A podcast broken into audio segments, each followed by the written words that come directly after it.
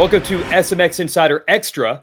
Jason Weigandt and Jason Thomas here. We're going to break down the upcoming Monster Energy FIM Motocross of Nations, which is the Olympics of motocross or the World Team Championships, a totally different type of race than anything we see throughout the year. But that uniqueness is part of what makes this so spectacular to watch. JT, you'll actually be in the television broadcast booth as the analyst alongside Paul Malin. You've experienced this race in person many times. There isn't anything quite the same as nation versus nation, as opposed to what we're used to every weekend, which is athlete versus athlete. Yeah, it's unique. Uh, the team aspect of it, you know, country versus country, the moving around of the event from not only country to country, but continent to continent. Uh, there's really nothing like this race. Um, it just has so many different aspects 250s racing against 450s throughout the weekend, the drop score. Yeah, and, and coming off the back of USA winning in 2022, which they hadn't done in, in a, a, decade, right? Which is unprecedented for Team USA. It's really setting up to be a great event, and uh, I'm really looking forward to, to heading to France to watch it. So, in this extra episode of our show, we'll give you some of the basics and then drill down a little deeper. The race takes place over the weekend of October 6th, 7th, and 8th this year in France. The French team has probably been the most successful in recent history, and the crowd, it's unbelievable you were at the race the last time they held it at this track in Ernée. It's pretty wild how nuts these fans get. Yeah, especially after, you know, we defeated the French team on home soil. So they're not going to take that lightly. They're going to come out in full force there in northern France. And the scene last time I documented, I, I think I had my phone out videoing the crowd and the atmosphere most of the weekend because it was so incredible. Uh, the outpouring of emotion and patriotism by every country. You know, that track is built, it's, it's almost like a stadium setting. It's, it's, built into a bowl where the, the fans are just across the countryside, and it just sets up so nicely. So hopefully the weather holds out. If so, I think it's going to be, you know, just an incredible event. Win, lose, or draw for Team USA, it's going to be a spectacle to behold. Okay, so again, October 8th is the main race day. They'll have introductions on Friday the 6th, qualifying race on the 7th. Sunday, the 8th, is where the championship will be handed out. Each country sends three riders to the event one 250 rider and two 450 riders. And each rider races two times over the course of three motos. That gives you six finishes. And then each team gets to drop their worst score. So that makes the math very, very complicated. And kind of like our SMX finale, often leads the win to be in doubt right down to the final laps of the event, which just adds to the excitement. So, our 30 second board topics in the show, we're going to analyze some of the top teams coming into this. Although we also want to look back at last year when Team USA won. Like you said, JT, it had been over a decade since they had. The three riders that won the race for Team USA last year are not going to be on the team this year, which we'll get into in a moment. But that victory last year was like the giant exhale. Finally, finally. And whether they win this year, to have just gotten that one on home soil, that was so key. It was. It was a decade of frustration, uh, and, and but I truly feel like it was the first time in a long time we had our best possible team. We had I and what I believe to be the best three riders across both classes show up, and they got the job done. And and we we actually had dinner that night after the race. We we had a glass of champagne together and celebrated. Not that we had really accomplished anything, but to watch the effort put in by everybody and to get it done at Redbud in America, it was just one of those moments where you'll never forget it. And uh, yeah, I was I just was very very excited for Team USA because I'd watched all of the heartbreak and, and just the difficulties that they had suffered through for years. We'll get to this year's Team USA in a bit, but I think honestly, if you had a power ranking coming into this, they're not at the top this year. Team France on home soil, and they're always good at this event no matter what. But they have three really strong riders on Team France this year. Tom Vialle, who is familiar to American fans, returning to this event for his team. Maxime Renaux, who, trivia, he actually did finish ahead of Jet Lawrence in a 450 moto last year of this event. Maxime Renaux of France could say, I'm the only guy who has beaten uh, Jet Lawrence in a motocross race on a 450 ever. And Romain Febvre has been unbelievable in the second half of the MXGP campaign. So combine that talent with a home race, look out. Yeah, they're going to be really difficult to contend with. Uh, Maxime Renaux proved on a world stage that he could do it. He's a former MX2 world champ. You have Tom Vialle on the 250, who is a two time MX2 world champion. And then Romain Febvre, multi time champion in both classes. And he comes in on the backside of an incredible 2023 campaign that saw him finish runner up in the championship. So I know they're highly, highly motivated. Uh, I don't think that country, with the success they've had, takes losing lightly. And this just sets up perfectly for them. They have three of the best riders they have to offer going into their home race. And good luck to everybody else beating them. I think they have to be the favorite on paper. Doesn't mean a lot necessarily in this race, but yes, I think they have the best odds. Yes, but there is a Jet Lawrence sighting at this event. And to think of all the accolades that Jet has already had the 250 Supercross title, the perfect season in 450 Pro Motocross, and the SMX World Championship, to think that there's another box that he can check. So, Team Australia has never won this event. You're going to have Jet and Hunter Lawrence, and then Dean Ferris, a veteran of that squad. He's gone in and out of racing in Europe and America, then back to Australia this year. That's a really strong squad. And I think even though the fans in Europe got to see Jet Lawrence grow up racing in the EMX series, which is the feeder series for MXGP, they haven't seen this Jet Lawrence. It's going to be wild. These fans, I'm sure they want to see this firsthand so badly. Yeah, I've been thinking that Australia was the sneaky underdog favorite. And I, I don't even know if that makes logical sense, but I thought they could come in and run away with this thing. The real question mark I have now is Hunter Lawrence's health. Is he going to be 100% or even close or even able to ride? There are so many questions surrounding his health on the backside of that crash at the Los Angeles Memorial Coliseum to finish the season. I truly don't know anymore because we know Jet will be Jet. He's going to be phenomenal. Dean Ferris has a history of doing very, very well at this event. He has a lot of experience globally, so he'll be just fine. But they need that really strong MX2 score from Hunter Lawrence. And, and historians of this event will tell you the MX2 score is typically the tipping point. If you have a great score in the MX2 class, it's really hard to overcome because it's usually the weakest link. So we'll see how that plays out. But it's certainly thrown Australia's team into a little bit of doubt. Now, we put Team Spain on this list. It's kind of odd. In motocross terms, Spain does not have a very rich history of success. If you switch to road racing, it's unbelievable what they've accomplished. It feels like 50% of MotoGP are Spaniards, but recently, really starting to take the reins.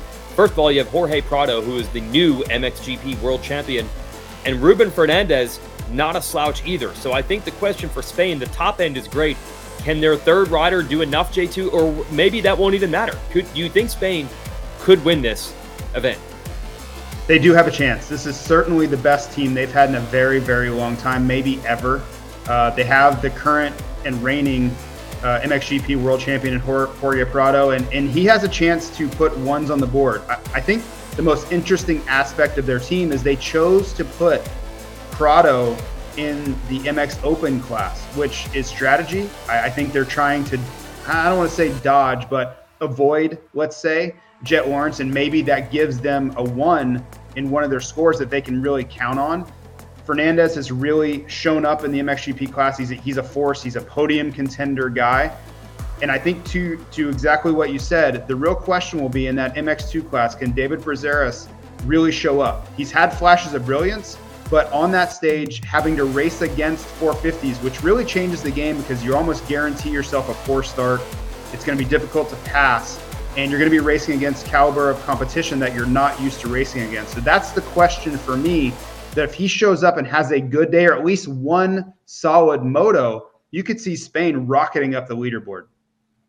We'll run out some other challengers here. Now, Team Netherlands has been very strong in this event as of late, but unfortunately, Jeffrey Herlings is out again with injury, which has happened more often than not.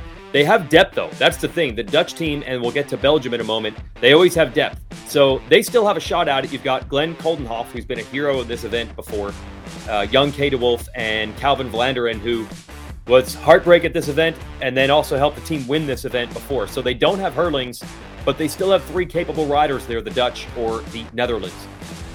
They do. Uh, Kay de Wolf has really stepped forward in the MX2 class this year. He is a race winning caliber rider. Vlanderen has a lot of experience. He was on that team that won in Assen in the sand. He knows exactly what to do in these moments. And Coldenhoff is the wily veteran who's been a part of several winning teams. So uh, I wouldn't count them out. I don't think on paper they have the most powerful team, but this is a team that knows how to win in the right scenario. And it wouldn't be the Motocross of Nations if at some point we're not talking about the Dutch are going to win this thing. It just seems like it's been that way at some point of every Motocross the Nation Sunday for a decade. Yeah, and uh, it's this way on every Sunday, pretty much anytime the Motocross of Nations has taken place. Like over the course of 70 years, there's been a chance that the Belgian team could win this thing. And they have a pretty solid team, but a younger team than usual. There have been so many veteran riders for the Belgian squad. It's pretty much all newcomers this time. You've got Jago Geerts MX2 rider will move to a 450 again, like he did last year. 16 uh, year old Lucas Coenen and Liam Everts, also an MX2 rider, also having to jump up to a 450. So it is a very young Belgian squad, but they just seem to know it's like you're born with MXON in your veins if you're a Belgian rider. Yeah, to me, this is the most boom or bust team of the real contenders. Uh, we have no idea what it's going to look like with Liam Everts on a 450. Lucas Coenen could win MX2 or he could DNF both motos, and I would shrug my shoulders at both results. That's just who he is as a rider. He's so young and so explosive, but he takes a lot of risk on the racetrack. Um, so we, we just don't know. And then Jago, he was so incredibly impressive last year at Redbud on a 450, but then he also lost the MX2 World Championship because he couldn't stay on two wheels for most of the season. So again, nothing would surprise me with them if they got 15th or if they were on the podium, both of them would make sense. Yeah, you have a team with three 250 riders and two of them having to jump onto 450. So we'll see how that goes. A couple other teams to mention here, almost from an individual standpoint. Tim Gajser, who was last year's MXGP world champ, missed most of this year with injury. He's really been strong as of late, finally getting back to health. I don't think the Slovenian team is a contender to win the event, but Gajser is going to be a force individually in the motos. And I was about to say the same thing about Ken Roczen in Germany, but actually, JT, you're making the argument don't count Germany out altogether as a team. Yeah, uh, Simon Langenfelder is an absolute threat in the MX2 class. I think he can do just fine. Uh, Roczen is on the best form we've seen Roczen on in quite a while, so he should be great. And I think he wants to prove a point on the world stage too. He's been on a mission to prove a point to everyone, so why would this be any different? Uh, the real question for me is Tom Koch, right? M- many people won't know who he is. He's going to be an unfamiliar name to many tuning into the broadcast, but this is a rider who's been around a long time. He has a lot of MXGP experience, and I think he could be the rider that's the hero on Sunday.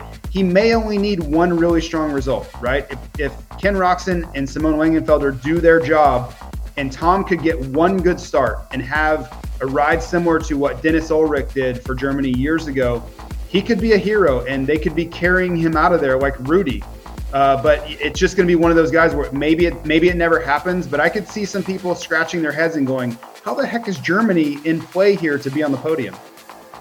I think everybody at this point is saying to themselves, "What about what about Team USA?" Well, let's explain. Of the three riders that won this race for America last year, Eli Tomac out with injury, Chase Sexton is switching teams, so he's not available, and Justin Cooper scheduled his wedding around being available for this race, but then the date of the race changed right into his wedding. So Justin Cooper is out as well. It has been a mess trying to get this team together, to put it lightly. JT, uh, I don't think I'm saying anything wild there, but we end up with RJ Hampshire on a 450, Aaron Plessinger on a 450, and in the uh, MX2 class, it was all over the place. And then eventually Christian Craig put up his hand, so they moved Hampshire back to a 250 and Craig onto a 450. I don't know where to classify this American team. I know they want it bad though, so points for that. Yeah, someone needs to write a documentary on how this team came to be, and if somehow, some way, they could find a way to win again, uh, then make it a major motion picture because yeah. uh, this is. You know, I don't know that we'll ever get all of the details, but I heard, I don't know, 20 different iterations of what this team would look like. At one point, we were likely not going. That was the last word I heard is I don't think we're going to field a team in 2023. But thankfully, cooler has prevailed. We were able to put a team together. And it's going to be interesting because on paper, I understand it. It's not the best team we could field. Just on a, on a statistics scale, But I think these riders are very motivated. They want to be there and they feel slighted from the comments that have been hurled in their direction. And that's a that's a big motivator on one day. All you need is one great day where you ride your best and anything is possible. So I don't know how it's going to go. It's going to be interesting, but I will take a team that is motivated and truly wants to be there versus maybe a better team on paper that is kind of ho hum about the entire event. Yeah, the one point I always want to make there's so much on the line, but it all takes place in one day. And you have to have three riders all avoid bad luck, injury, bike problems. You can never win this race on paper. Just go race. You never know, JT. Often luck decides this more than who's the fastest, right? Yeah, this is uh, the most chaotic race as far as a ever-changing environment. It is so fluid all the way throughout the day. And if you think you know you're gonna you know who's gonna win after Moto One, it's probably your first time watching this event. Uh, so no matter what, I think we have a ton of parity. I don't think there's any team that just can't be beaten, which is great. Um, I think it's going to be a very, very chaotic three moto format. Yeah, and that chaos throughout the day is part of what makes this event so compelling. And that's why Team USA still has a shot no matter who they put into competition. But let's get a little analysis on how this team came to be and what their strategy is to try to succeed. Mike Pelletier from the AMA is a massive part of the Team USA operation. So let's chat with him.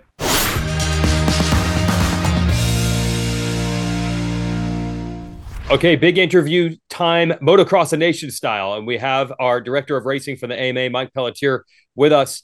Is there a sense of relief that you finally just got a team done and everything's booked? And I mean, the racing should be the high profile, high pressure part, but I almost feel like this year, Mike, just getting there alone will be a relief.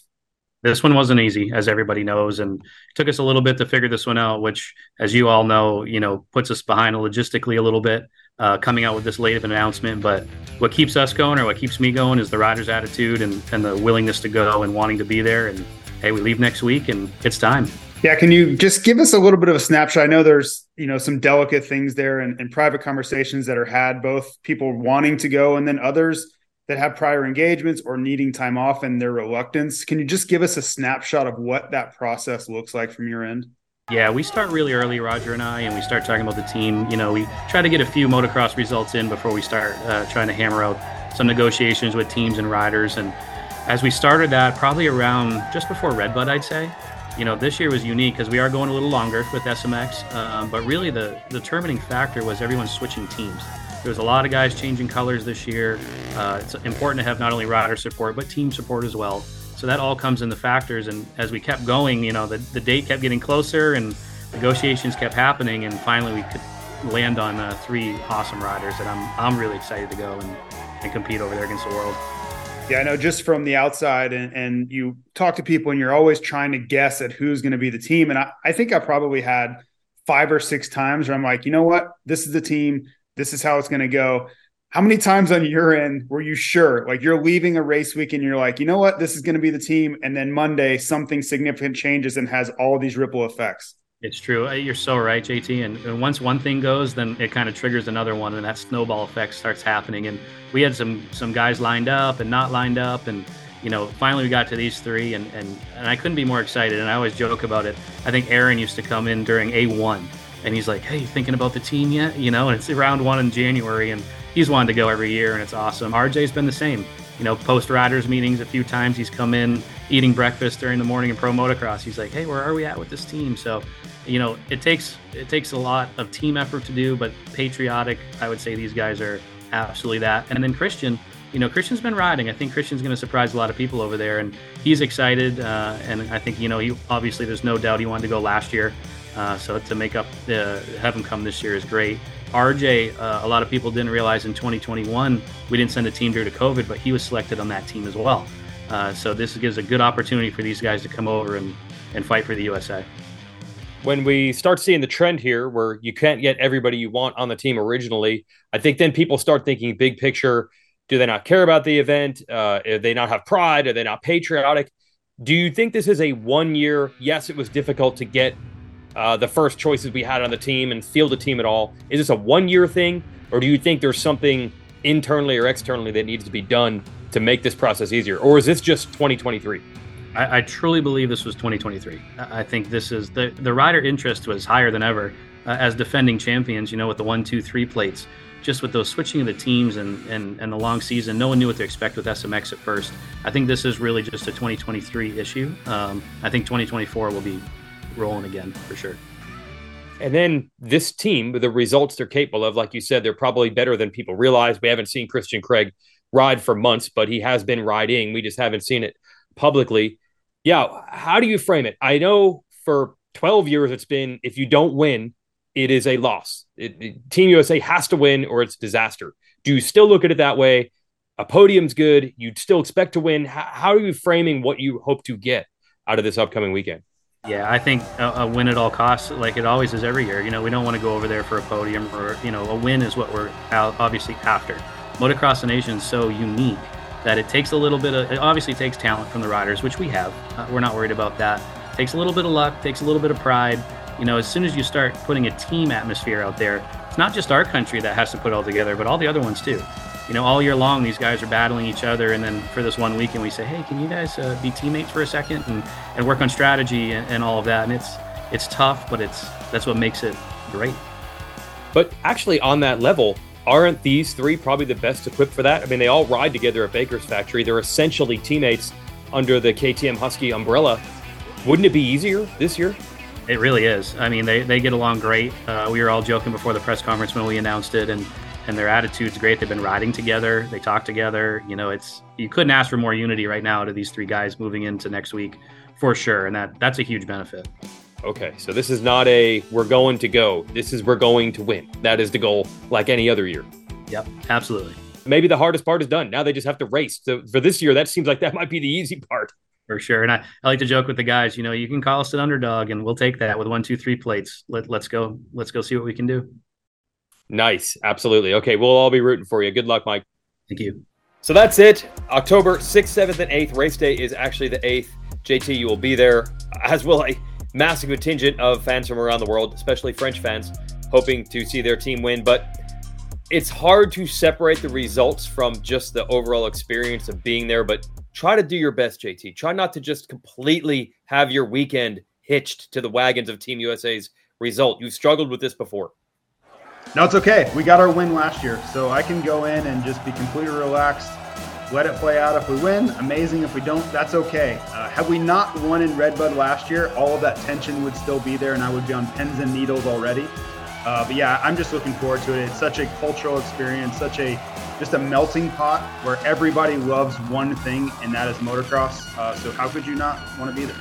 And thanks for watching this SMX Extra previewing the Motocross of Nations for 2023.